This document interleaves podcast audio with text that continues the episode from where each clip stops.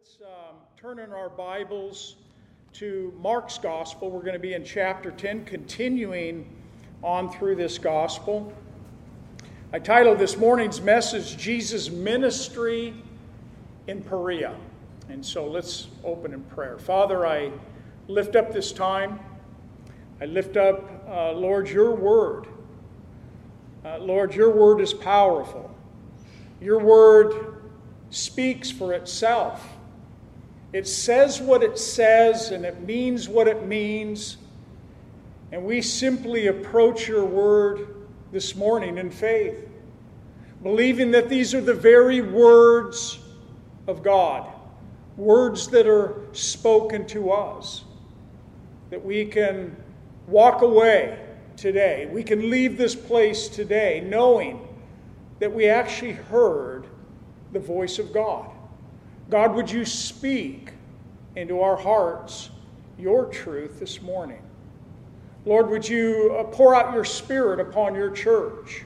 Those that are here in this place and those that are even listening live online, Lord, would you pour out your spirit upon your church today? Would you use us, Lord, to your glory?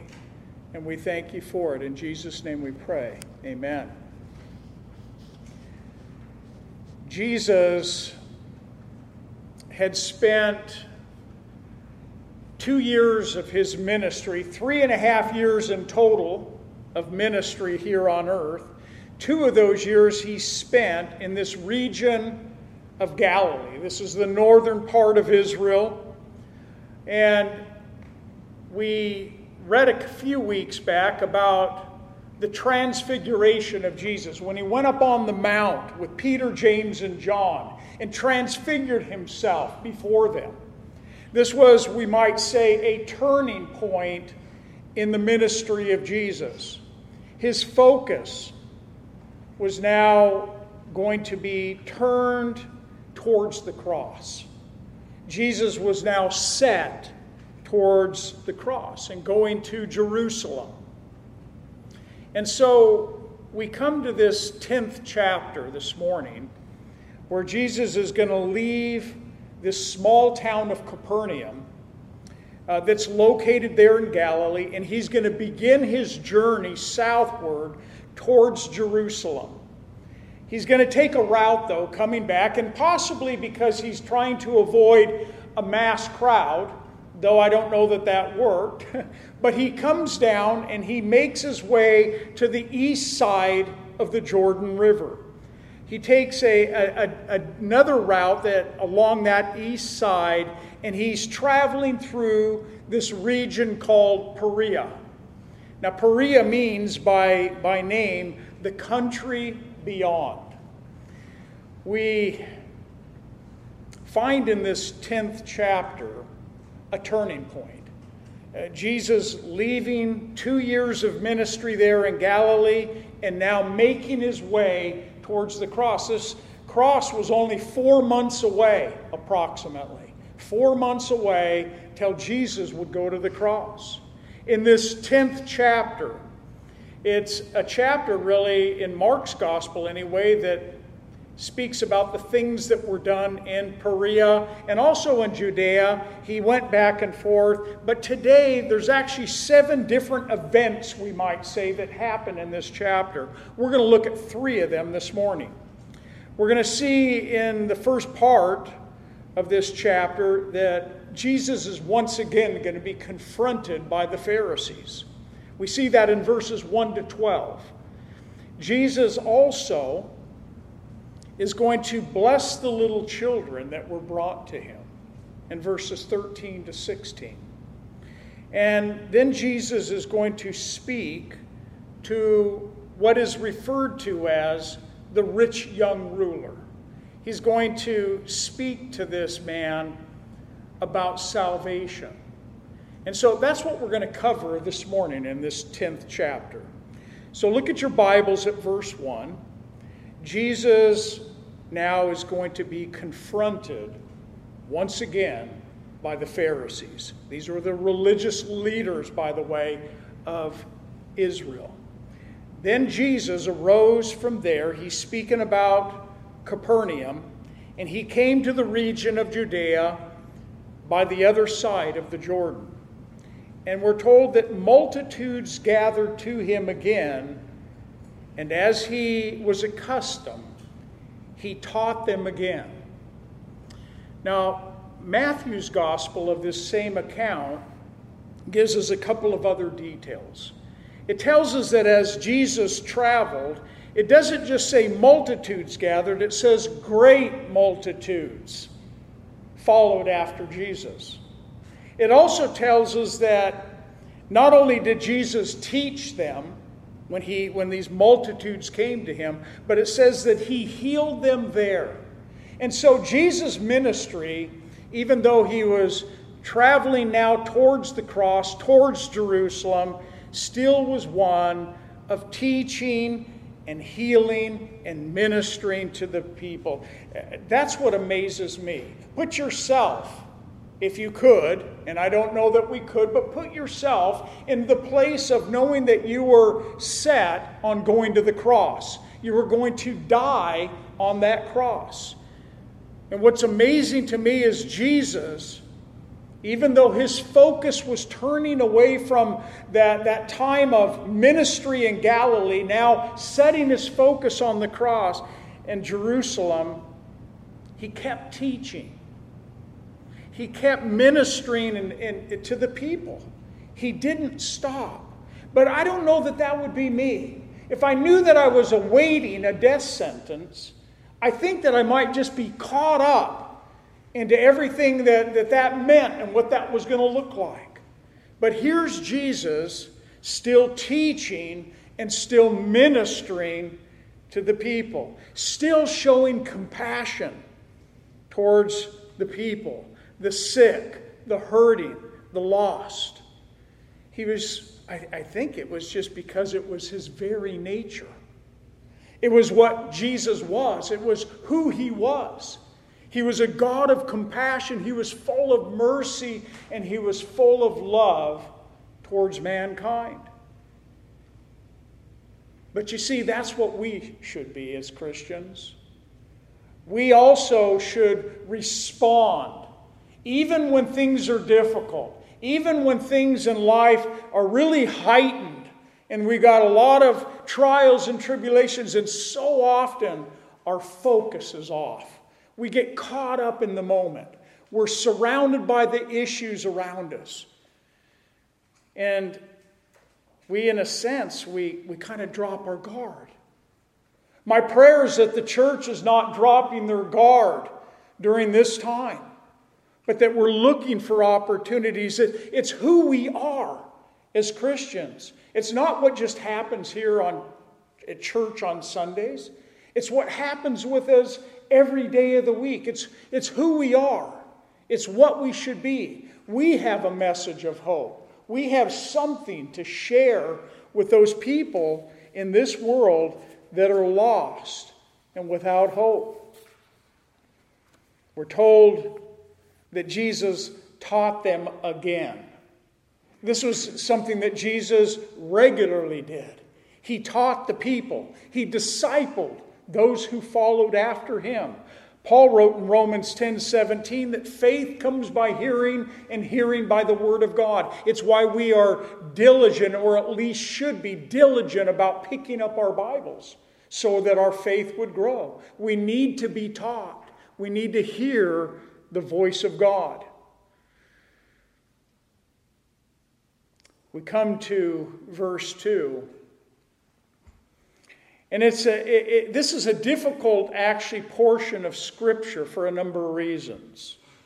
Uh, one of the reasons, and the main reasons, because it deals with the issue of divorce.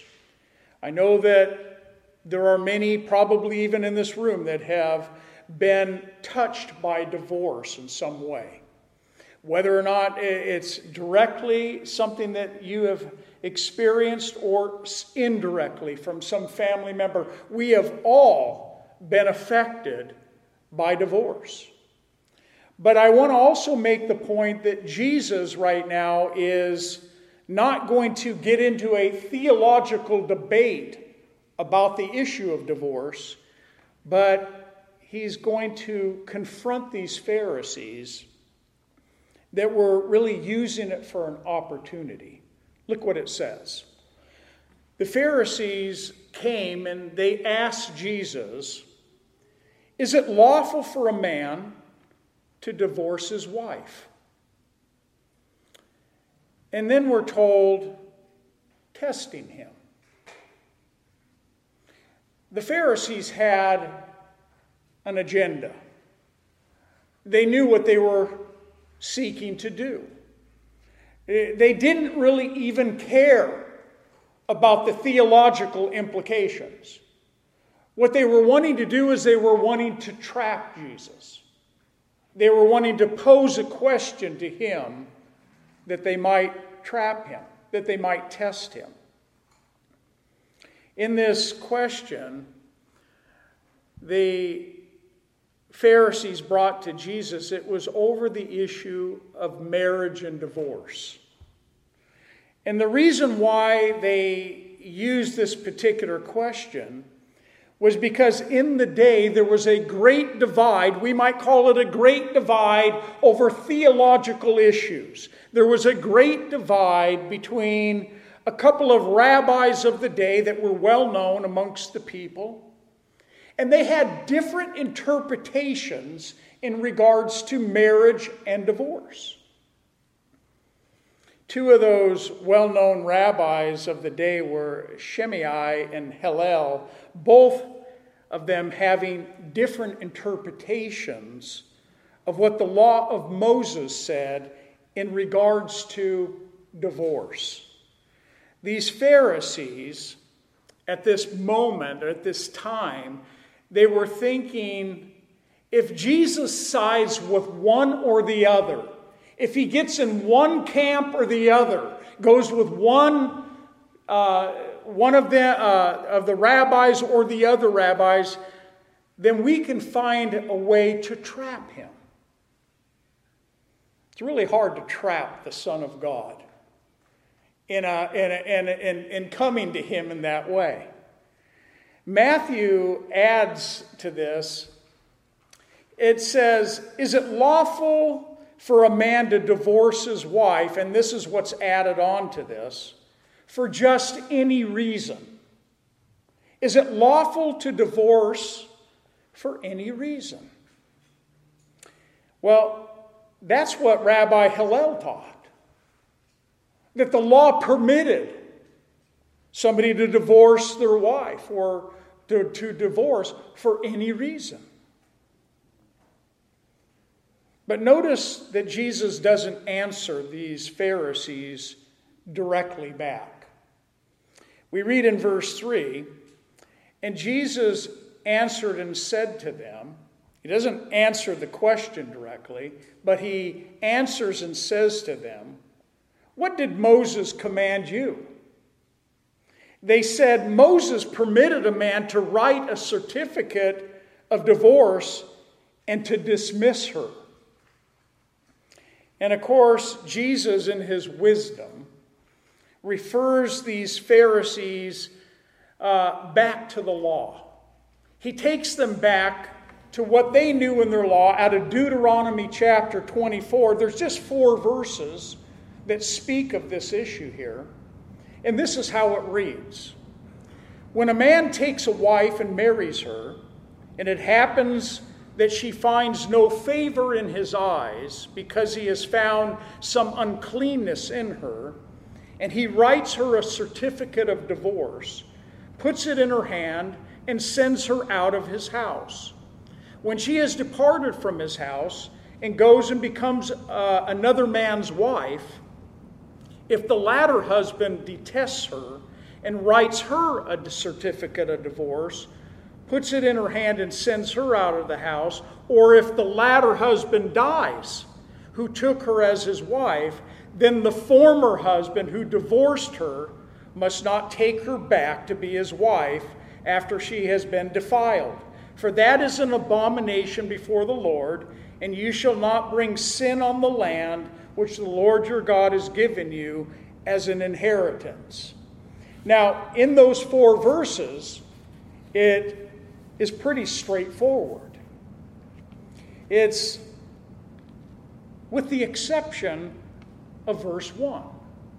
Verse 1 says, When a man takes a wife and marries her, and it happens that she finds no favor in his eyes because he has found some uncleanness in her. You see, those were the words that became the debate between, uh, between these theological schools of the day. It became the day, uh, debate over interpretation of what it means if this woman were to be found with some uncleanness in her. Nothing, though, in the law of God ever condoned divorce. It was never part of the law that God gave away for divorce. It, it only regulated. It regulated divorce when it took place. There were regulations that were there, things that people should heed. If it came to divorce, here's the things that you should heed. These Pharisees, though, they were trying to trap Jesus in the debate. Hillel, this rabbi, his interpretation of this uncleanness in her could refer to what we read for any reason. Uh, why a wife could, uh, or why a husband could write a certificate of a divorce for any reason at all. As a matter of fact, he could just, for anything, he could just say, you know what, we're done. And, and in the culture of the day, even where women at the time were in a place really of serving to their husband, they weren't in equality in the eyes of these men. They could just simply say, We're done. And just seek a certificate of divorce. Well, Hillel thought that that was the proper interpretation. Shammai believed that the law taught that uncleanliness was adultery and was the only legitimate reason for a divorce. What the Pharisees, though, wanted is they wanted to put Jesus in the middle of the debate. They wanted to get him into the debate. They were hoping that this would lead to a point at which they could say, Gotcha, Jesus. We got you. You got on one side or the other, and we have a case against you. That's what they were hoping for. But Jesus wasn't going to get trapped in man's opinions. He wasn't going to uh, allow man's opinions uh, to uh, trap him. And, th- and that's really what they were doing. Instead, what he does is he turns to these Pharisees, he, he turns them back to their scripture, and look at verse 5. Jesus answered and said to them, Because of the hardness of your heart, Moses wrote you this precept. That's the issue. That's what Jesus took them back to. It was because of the hardness of your heart that Moses wrote you a precept. The Pharisees, in essence, were saying that Moses' command allowed divorce as long as a certificate of divorce was given. If you, you know, you, you give the certificate, it's legitimate, it's okay. Jesus says Moses permitted, and that's an important word. Moses permitted a man to write a certificate of divorce and to dismiss her, but it was because of the hardness of your heart that he wrote this. He wrote this precept because of the hardness of your heart. You see, God never designed marriage to start and then end before death do you part. It was never in God's design. From the very beginning, God intended that a man and a woman would come together until death do you part. But the problem is, and it's today the same way, that many of marriages have ended for a wrong reason. They end because there's hardness of heart. There's a person, one or both, that are hard hearted. And what hard heartedness is, is when a heart becomes inflexible. It's a heart that insists upon having its own way. It's during this time of hard heartedness that, that leads to a place where both or one are saying, This is irreconcilable. We, we can't do this. It's, it's not going to happen. These conflicts, the hurts, the anger become so strong and so deep that the couple finds it impossible for the problem to be worked out. The hard heart, though, stands in contrast to a softened heart, to a flexible heart, to one that is gentle, humble, one that is compassionate, one that is open, that is still willing to forgive it has feelings for the other spouse, the other person, uh, the feelings for their joy and their hurts. It still cares about what the other one is feeling. And you see, this is the kind of heart that God can work with. When there's a hard heart, and there's a heart that's inflexible, unwilling, God can't press beyond that. Sometimes it's only one heart that's that way. Other times it's both hearts in the marriage that are that way, unwilling, unwilling to compromise. And in that case, God's unable to work. Jesus, though, here, he takes them back. He takes them back to Genesis 2 where God created Adam and Eve. Look at verse 6 in your Bibles.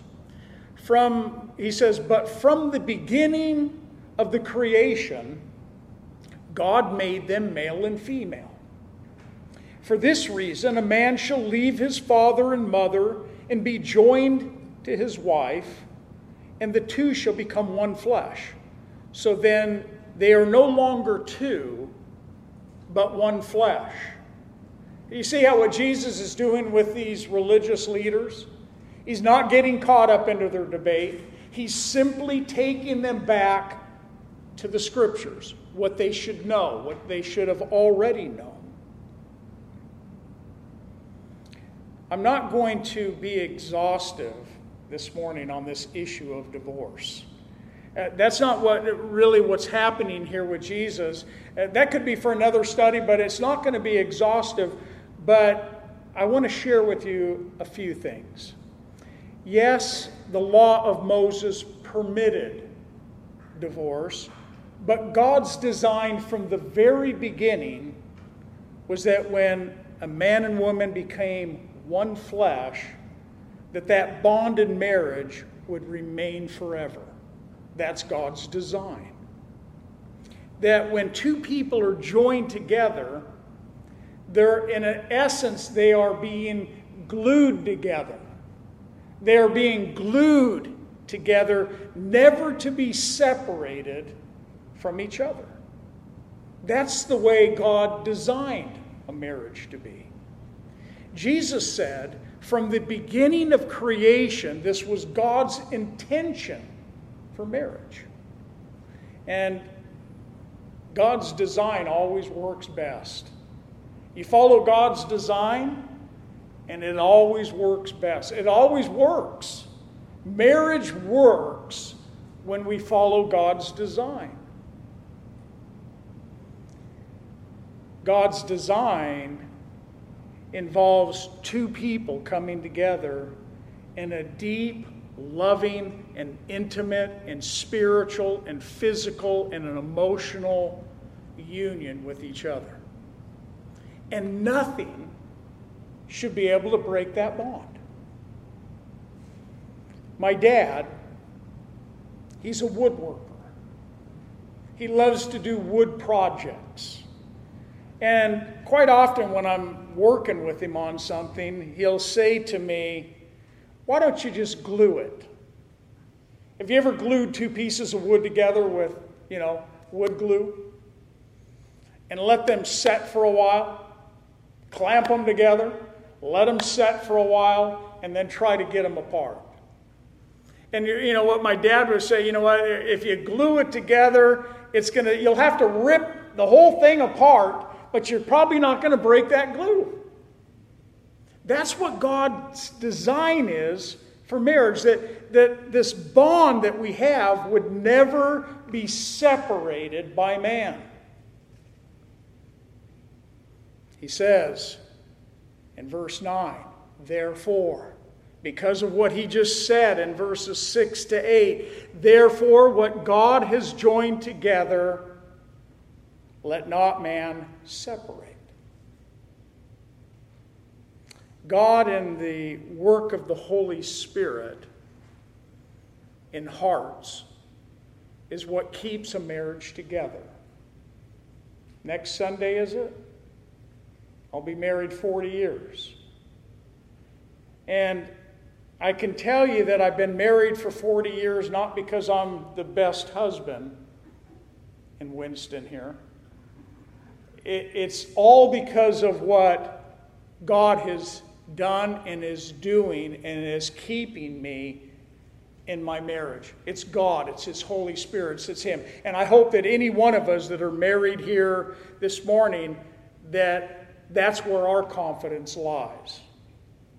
It's in what He is able to do in keeping me, what He's able to do in me, that my marriage will be a great marriage, a lasting marriage. We see that in verse 10, and the disciples did this quite often. They would hear Jesus have these kind of dialogues, and then it's almost like they wait until they get in the house so they, they, they come to this house in verse 10, uh, his disciples, and they ask Jesus again about the same matter. Now, what that tells me is that the disciples themselves were actually a little bit confused about this issue that Jesus was talking about divorce. They knew the theological arguments that were out there. They knew how people differed, just like today. There are a lot of churches and a lot of pastors. People have different ideas about divorce and what that means. Some people, you know, they, they put it up there like it's the unpardonable sin. It could never be forgiven, you know, like, you know, and, and that's not what I see in Scripture. But the disciples, they come to Jesus in this house and they ask him again about the same matter.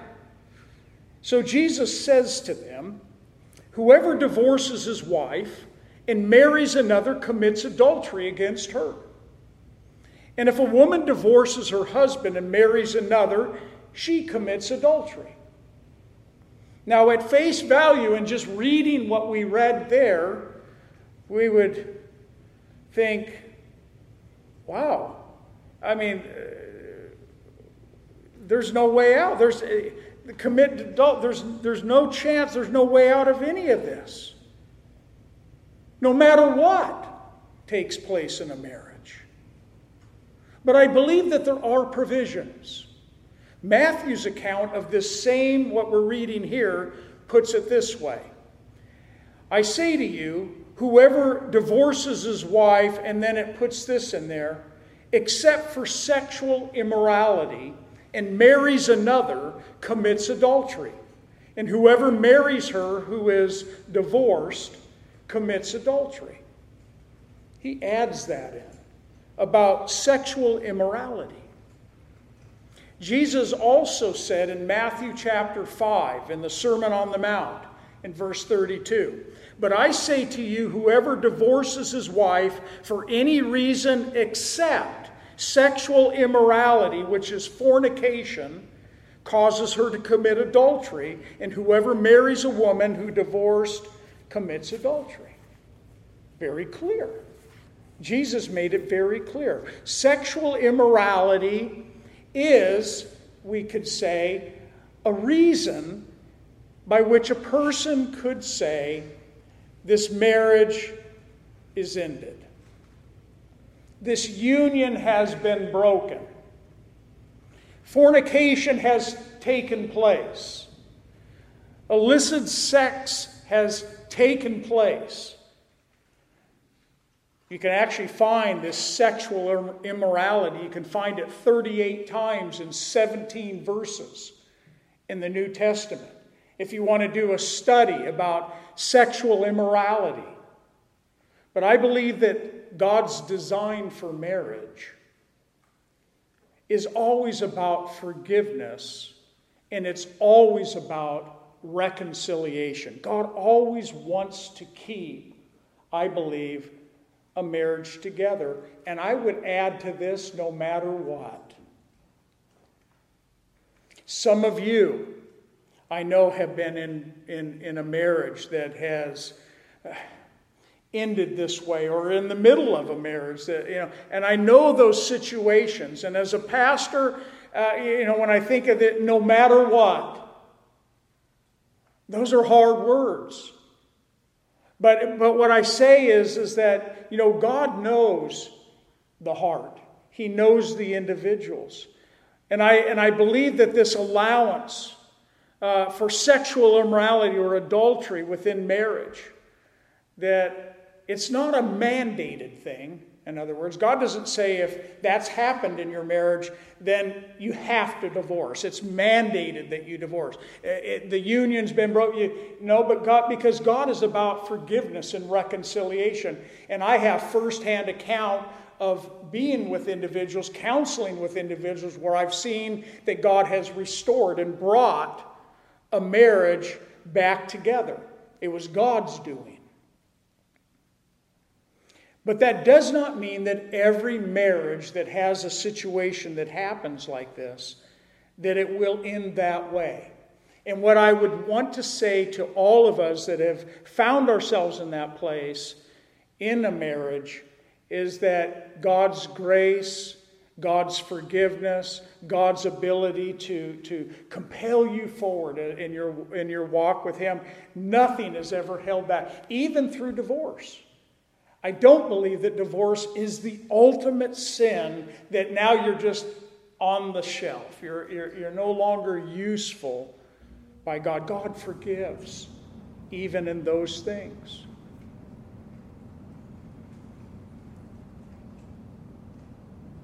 The counsel that I give quite often to couples that are struggling in marriage for any reason, whatever it might be, would be to search their hearts. Search their heart. Let God have His way in your heart. Let God do what He does best, and that's change our hearts. And allow God to bring about forgiveness and reconciliation if that's possible. I've seen God glorified in this situation where he's brought a couple back together. But it's not always the case. It doesn't always end that way. And so I want to make that, that emphasis.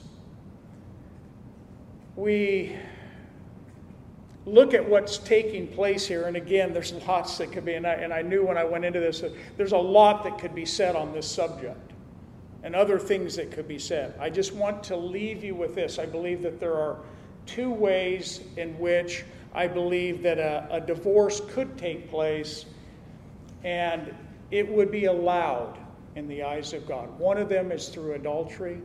The other one is if, you if there's an unbelieving spouse that basically abandons the other spouse and is just leaves, leaves the marriage, divorces, that I believe that there is a freedom that God gives for that person to remarry. So, with that said, let's move on now to the next instance in verse 13. And we read, Then they, and this they here is some of the people that were there uh, in that house, they brought little children to Jesus. Luke adds that they brought infants. And so we know that these were small little children that were being brought to Jesus. And it says that he might touch them.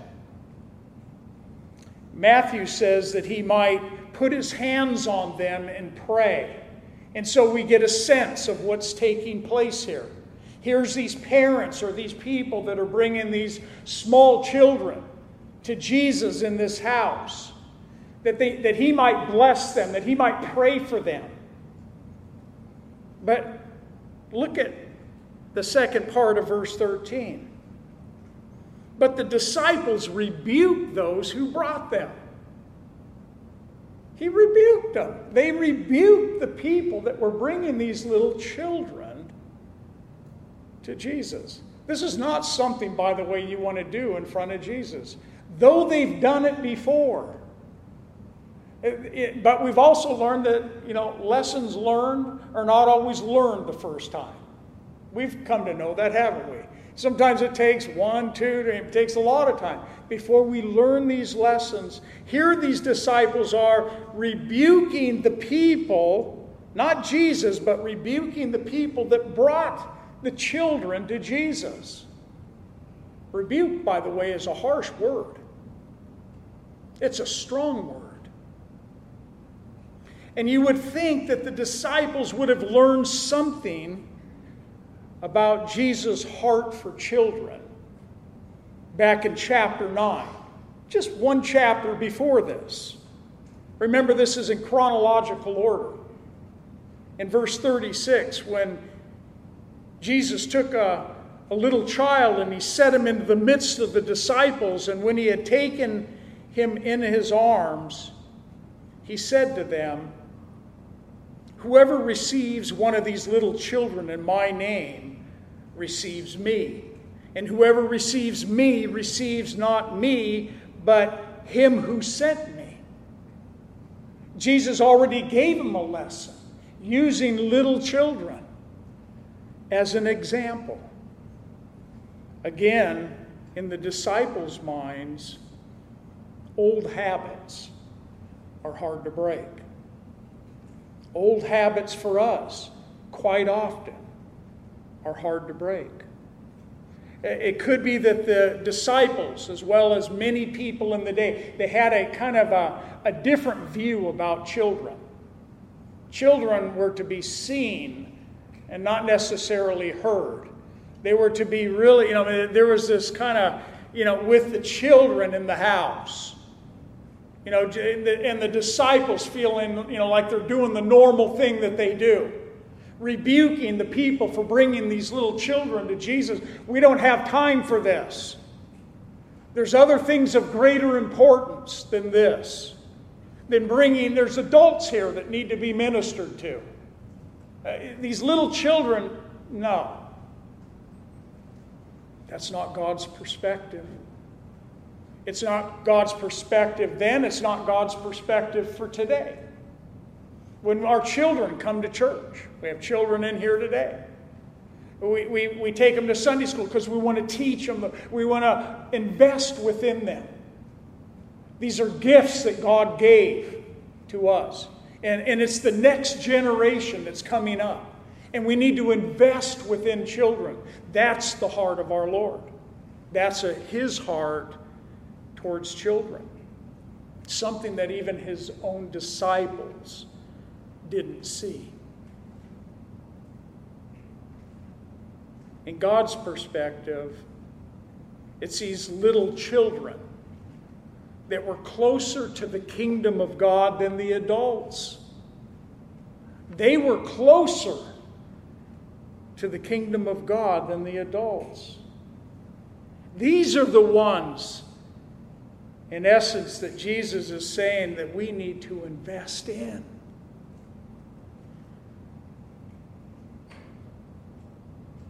We need to teach our children the Word of God. We need to teach them at their level so they can understand it. Our children, adults, our children are the next generation of Christians. What are they going to be? What are they going to be like? What are we leaving behind? Jesus saw the importance of that. But we're told that these disciples, though they had a lesson here, and though they rebuked them, you know, they, they probably they were still learning this lesson about the very nature of Jesus, how compassionate he was.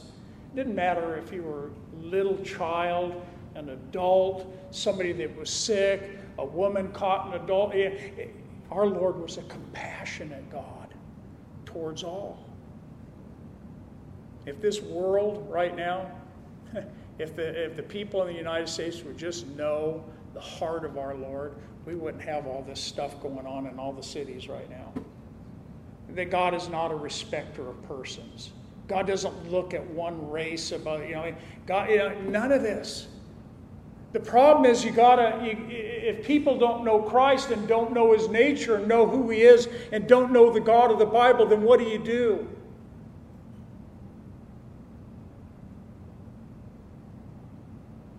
Look what it says in verse 14. When Jesus saw it, when Jesus observed his disciples, what they had done, it says that he was greatly displeased. And he said to them, Let the little children come to me and do not forbid them, for such is the kingdom of God. It says that he was greatly displeased. Another way that we could put this is that Jesus was angry. He was angry, he was indignant over what his disciples were, were doing and rebuking these people for bringing these children. It displeased the Lord what they were doing. And yes, Jesus does get angry. You know, sometimes people you know, Jesus never got angry. You know, no, he gets angry and righteous anger when he sees, and, and here he was greatly displeased with them. You see, Jesus, by his very nature, is full of compassion and mercy. He's full of love. His love is unconditional and it's sacrificial. But that's not always where our hearts are at. We're not always merciful. We're not always loving in that way towards other people. And that's what was happening here.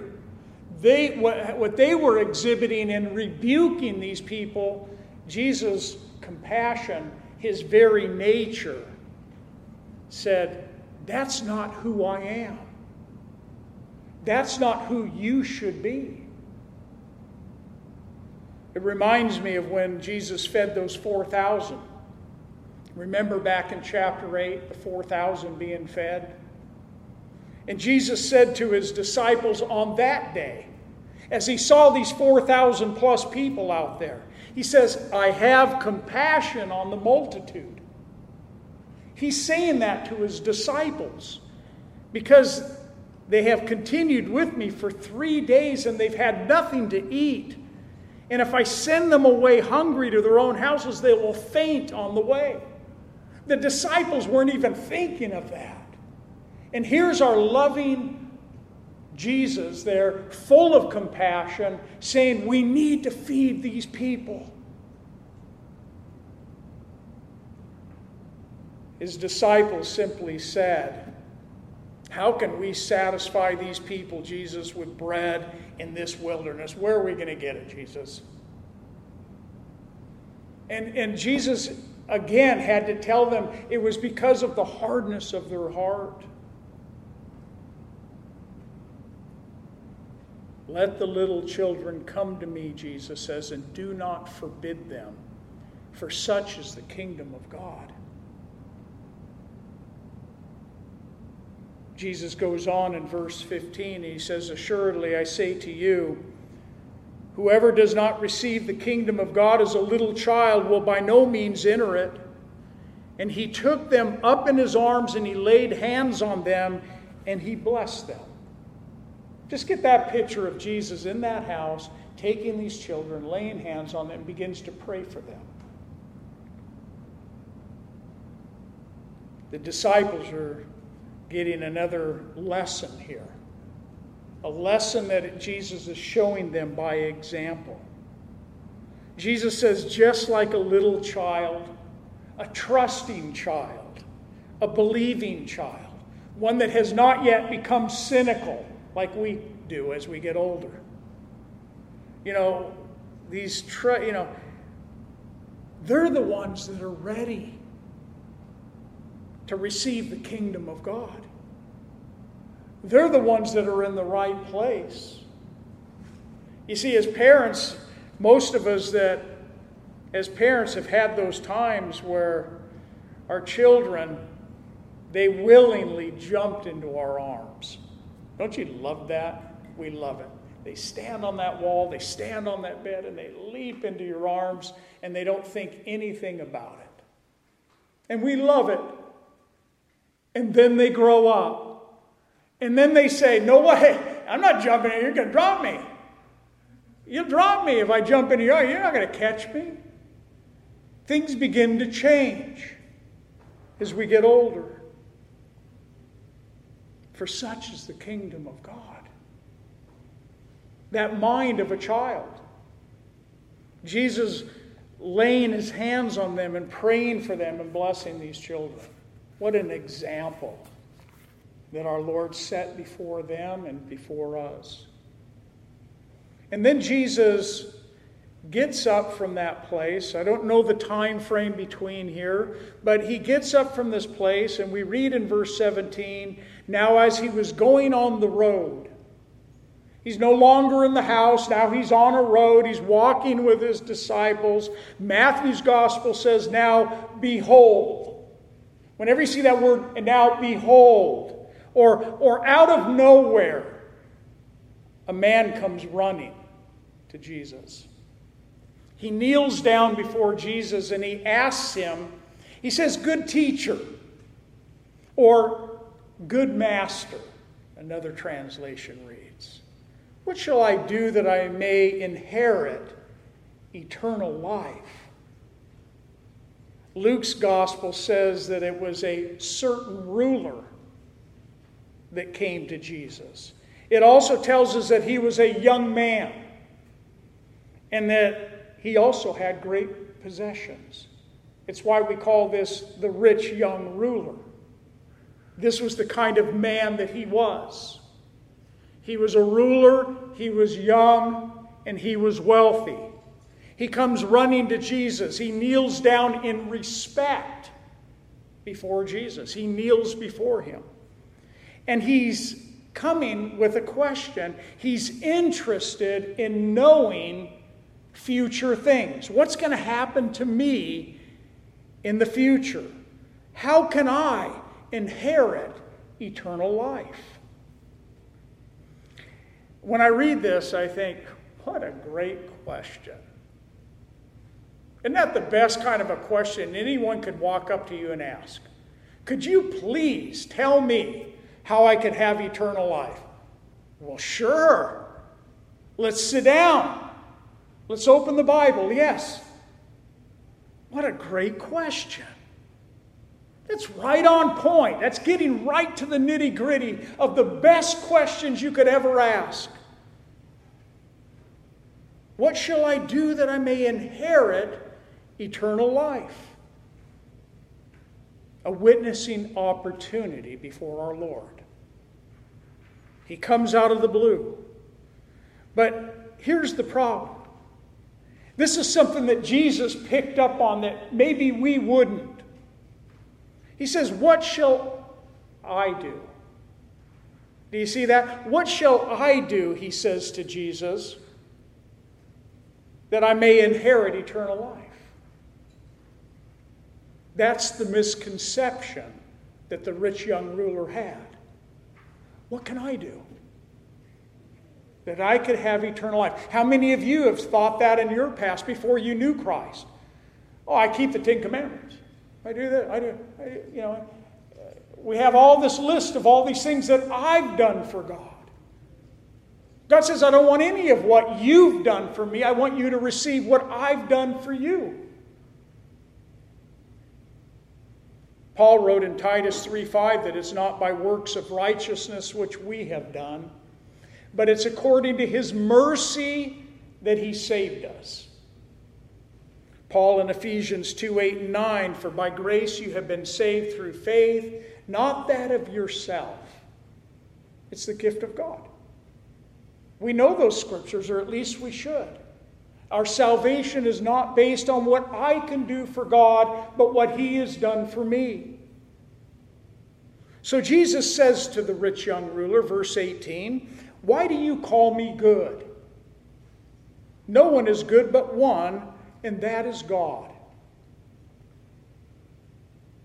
The first thing Jesus wants to reveal to this man that comes with this inquiry about eternal life is he wants him to know who he's speaking to. Jesus is not saying that he wasn't good. He's not saying that to the young man, that he wasn't good, but he was saying that you need to know that the one you are speaking to is God.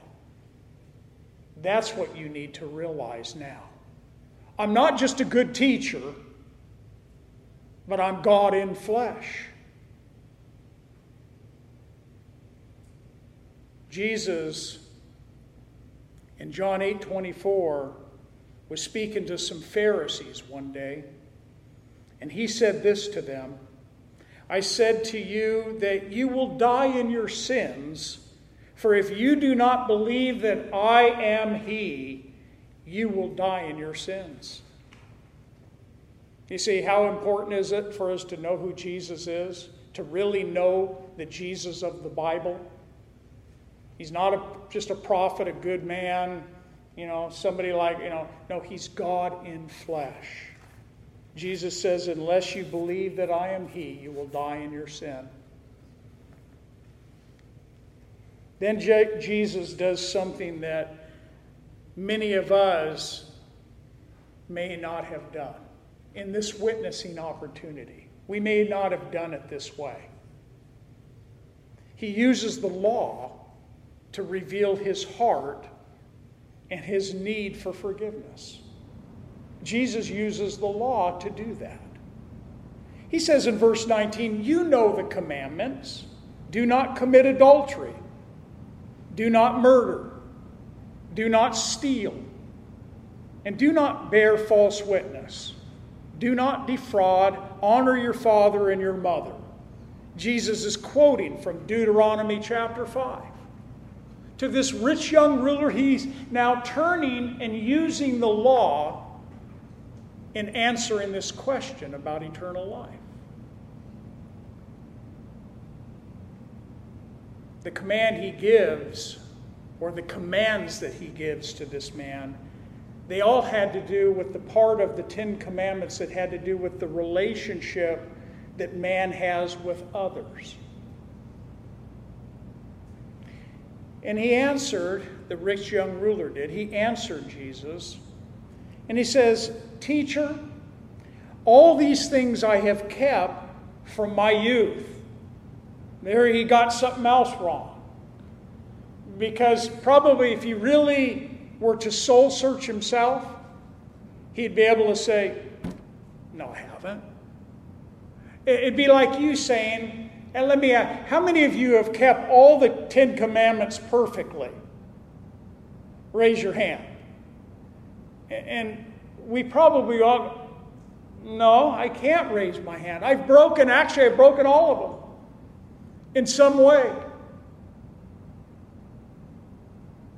Jesus knew that, and he knew his heart. The problem is the rich young ruler, and his own self, his own pride, really, believed that he had. That I've kept the Ten Commandments. Maybe some of you have said that in times past. I've asked and witnessed to a lot of people that have told me when I've asked them where they're going to go when they die, and they say, I go to heaven. Why? Why keep the Ten Commandments? Are, are you saying that you keep the Ten Commandments to their fullest extent? Or are you saying that you try to keep the Ten Commandments? That's more probably what they're saying, but in their mind, well, I keep, keep the Ten Commandments. We know that that will never work with God. It's not by works of righteousness which we have done, but according to His mercy that he saved us. Jesus looks at him. Look at verse 21. Jesus uh, looks at him, and, and this might be something uh, that we would not do also in witnessing. We might not do it the way Jesus did it here, but look what he does. Then Jesus, looking at the rich young ruler, where first off, I want you to note that it says that he loved him. Important, underline it. He loved him because he's a God of love.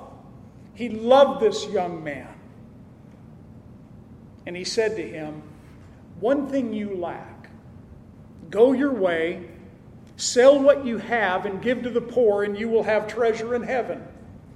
And come, take up the cross, and follow me. Doesn't sound like good witnessing ethics, does it? To, to, to try and tell somebody these demands when they don't even know Christ yet. Give to the poor. And then you'll have to sell what you have and give it to the poor. On the surface, it, it doesn't seem like the right way to approach the question. If you'll just pray with me, that's all you need to do. You can go to heaven. The problem is, and it's not a problem, but Jesus knew the heart. He knew what was going on inside of this young man. He wasn't preaching works, as some might think, but he was telling this young man that you have a heart issue. Something needs to change in the heart for you to have eternal life. He knew that this young man had possessions. It's interesting that he didn't quote the 10th commandment about being covetous to the young man. He didn't even, he didn't even give that commandment to him earlier. He loved him, but he knew that within his heart he was covetous for the things that he possessed. He had much, he was wealthy. And Jesus knew his heart. You see, the law can never save. The law in itself can never save a person unless you can keep all Ten Commandments or keep the whole law of God perfectly, down to every detail with perfection. Jesus knew man's incapable of being able to do that. The Apostle Paul wrote in chapter 3, verse 20 of Romans, he says, Therefore, by the deeds of the law, no flesh will be justified in his sight, for by the law is the knowledge of sin. The law is a useful tool to lead a person to a place where they say, You know what, God, I, I need forgiveness. I, I look at this law and it condemns me. It puts me in a place there's no way I could have eternal life. There's no way that, except that you might forgive me. That's the purpose of the law.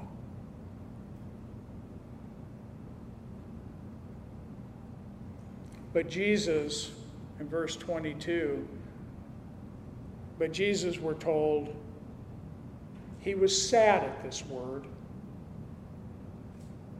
And he, he went away, or excuse me, the rich young ruler was sad at this word, and he went away sorrowful. And why did he go away sorrowful? Because he had great possessions. I, I think here he is running to Jesus, kneeling down to Jesus, saying, You know, Tell me how I can have eternal life. And it finishes with him walking away from Jesus, saddened because he had great possessions. Because he knew that he was not going to give it up. He was unwilling to give it up. And you see, there's people like that today. they're unwilling to give up certain things to have Jesus Christ in their life. They're unwilling. And, and that unwillingness, usually it's tied to the fact that they love their sin more than they love God. They love sin more than eternal things. If you'll just let me do the things that I like to do and go to heaven, that would be the best. I would love that. What, you know, what a great salvation that would be. You would think that the Lord would have maybe stopped him and said, Maybe you're taking this wrong. I'm not saying that it's, it's by works or by your duty or by this or that that you could have eternal life in the kingdom. Don't get me wrong. It, it, it, it tells us that he let the man go away sad. He went away sorrowful, it says, because of his possessions. In other words, Jesus let him go though Jesus loved him. And that's what's so that's what's so important. You see, even people that reject Jesus Christ, he says, I love you in spite of your rejection. Did you can you remember the days you were rejecting Jesus and he still loved you the same way that he loves you now? Isn't that incredible? I thought he only loves Christians. No, he loves everyone in this world. He's not willing that any would perish, but that all would come to repentance. That's the heart of God.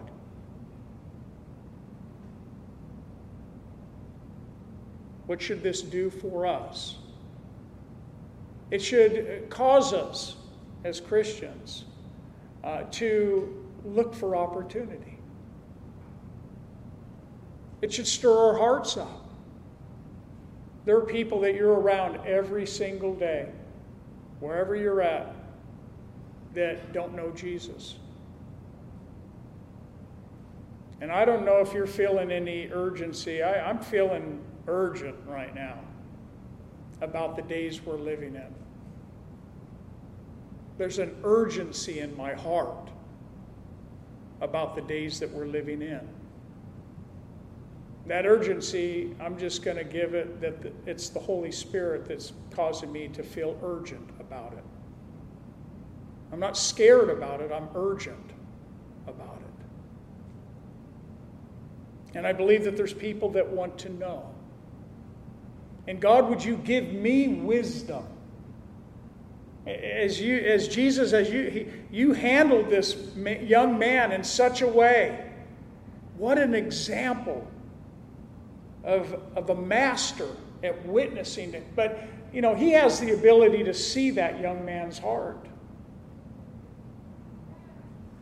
And we don't always have that. But God, would you, by your Spirit, give me in when I witness that I might zero in on what the need really is?